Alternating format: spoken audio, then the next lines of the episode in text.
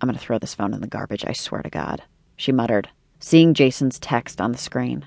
More apologies, as if he could make up for in volume what he lacked in loyalty. Want me to text him back and tell him he's a giant dick? Lauren glanced over her shoulder at the phone. You look so awesome, you should take a selfie and send it to him. Ha, no. Jodie opened the clutch again, ready to drop the phone in, but Lauren had grabbed it from her hands. Yes, show him what a great time you're having. Lauren had already opened the camera. Hey, I have an idea. What are you doing?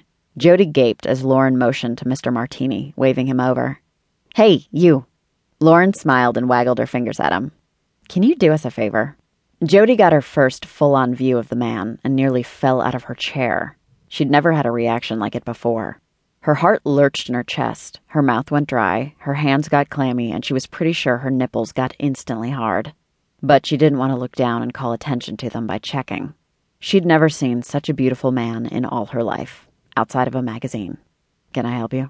His voice was smooth, like velvet, as he approached. Jodie thought her reaction couldn't get more embarrassing until he got closer and she caught a whiff of his cologne. Or something. Whatever it was, he smelled all man. She felt like that cartoon she wolf with her eyes popping out of her head and jaw dropped, and turned back to her drink for something else to do with her mouth. Hi, listen. Lauren smiled, cocking her head at him. Wow, you're cute. You'll do. We just need a teensy weensy little favor.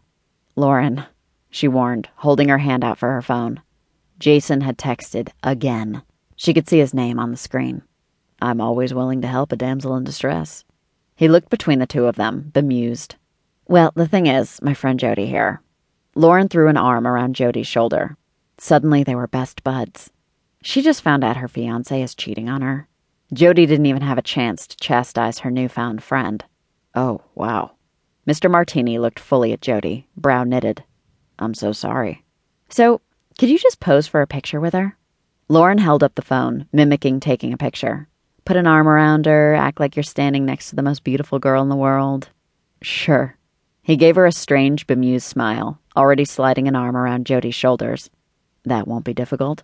You don't have to do this, she pleaded, feeling herself shrinking against the man's side. He was a head taller than she was, and she had to crane her neck to look up at him. His hand on her shoulder felt strange. No man but Jason had touched her in years, and kind of hot, burning like a hot iron through the fabric of the dress. It's my pleasure. He smiled down at her, and she instantly felt her knees go weak. Oh my God, what a smile. He had perfect, even teeth, and his bright blue eyes smiled too. Say cheese! Lauren snapped a photo, grinning at the two of them. Take one more, Mr. Martini said, turning toward Jodie. She looked up, up into his face,